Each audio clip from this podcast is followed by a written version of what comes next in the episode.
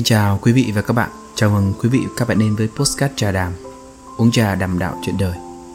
Trong chương trình ngày hôm nay, Kính mời quý vị cùng lắng nghe một mẩu chuyện ngắn, Mặc cả.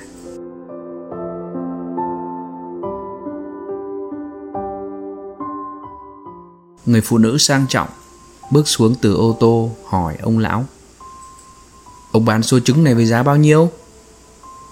Ông lão trả lời, Lão bán trứng 3.000 đồng một quả, thưa bà. Người phụ nữ liền nói 6 quả 12.000 đồng. Ông không bán thì tôi đi mua chỗ khác. Ông lão bán trứng nói, Cứ mua với cái giá mà bà muốn đi ạ. Có thể đây là khởi đầu tốt, Bởi từ sáng tới giờ tôi vẫn chưa bán được quả nào.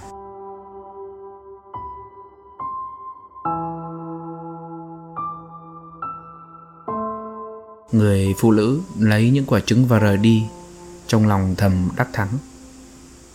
Bà ấy ngồi trên chiếc xe ô tô ưa thích của mình Tới một nhà hàng sang trọng để dùng bữa với bạn bè. Ở đó, Bà và mọi người gọi bất cứ món ăn nào họ thích. Sau đó, bà ra quầy thanh toán. Hóa đơn trị giá 1 triệu 950 ngàn.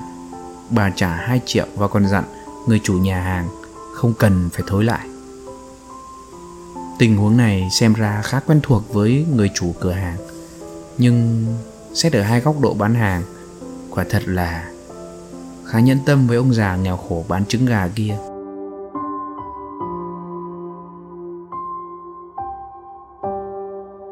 Vấn đề mấu chốt ở đây là Tại sao chúng ta cứ phải tỏ ra quyền lực với những người nghèo khó nhỉ? Và tại sao chúng ta luôn hào phóng với những người thậm chí không cần đến sự hào phóng của chúng ta Có lần bố tôi có thói quen mua những thứ đồ nho nhỏ với giá cao từ những người nghèo khó, mặc dù ông không hề cần đến chúng.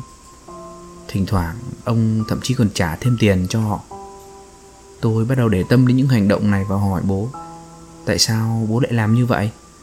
Bố tôi liền trả lời, đó là quỹ từ thiện được bao bọc bởi phẩm giá con yêu ạ. à.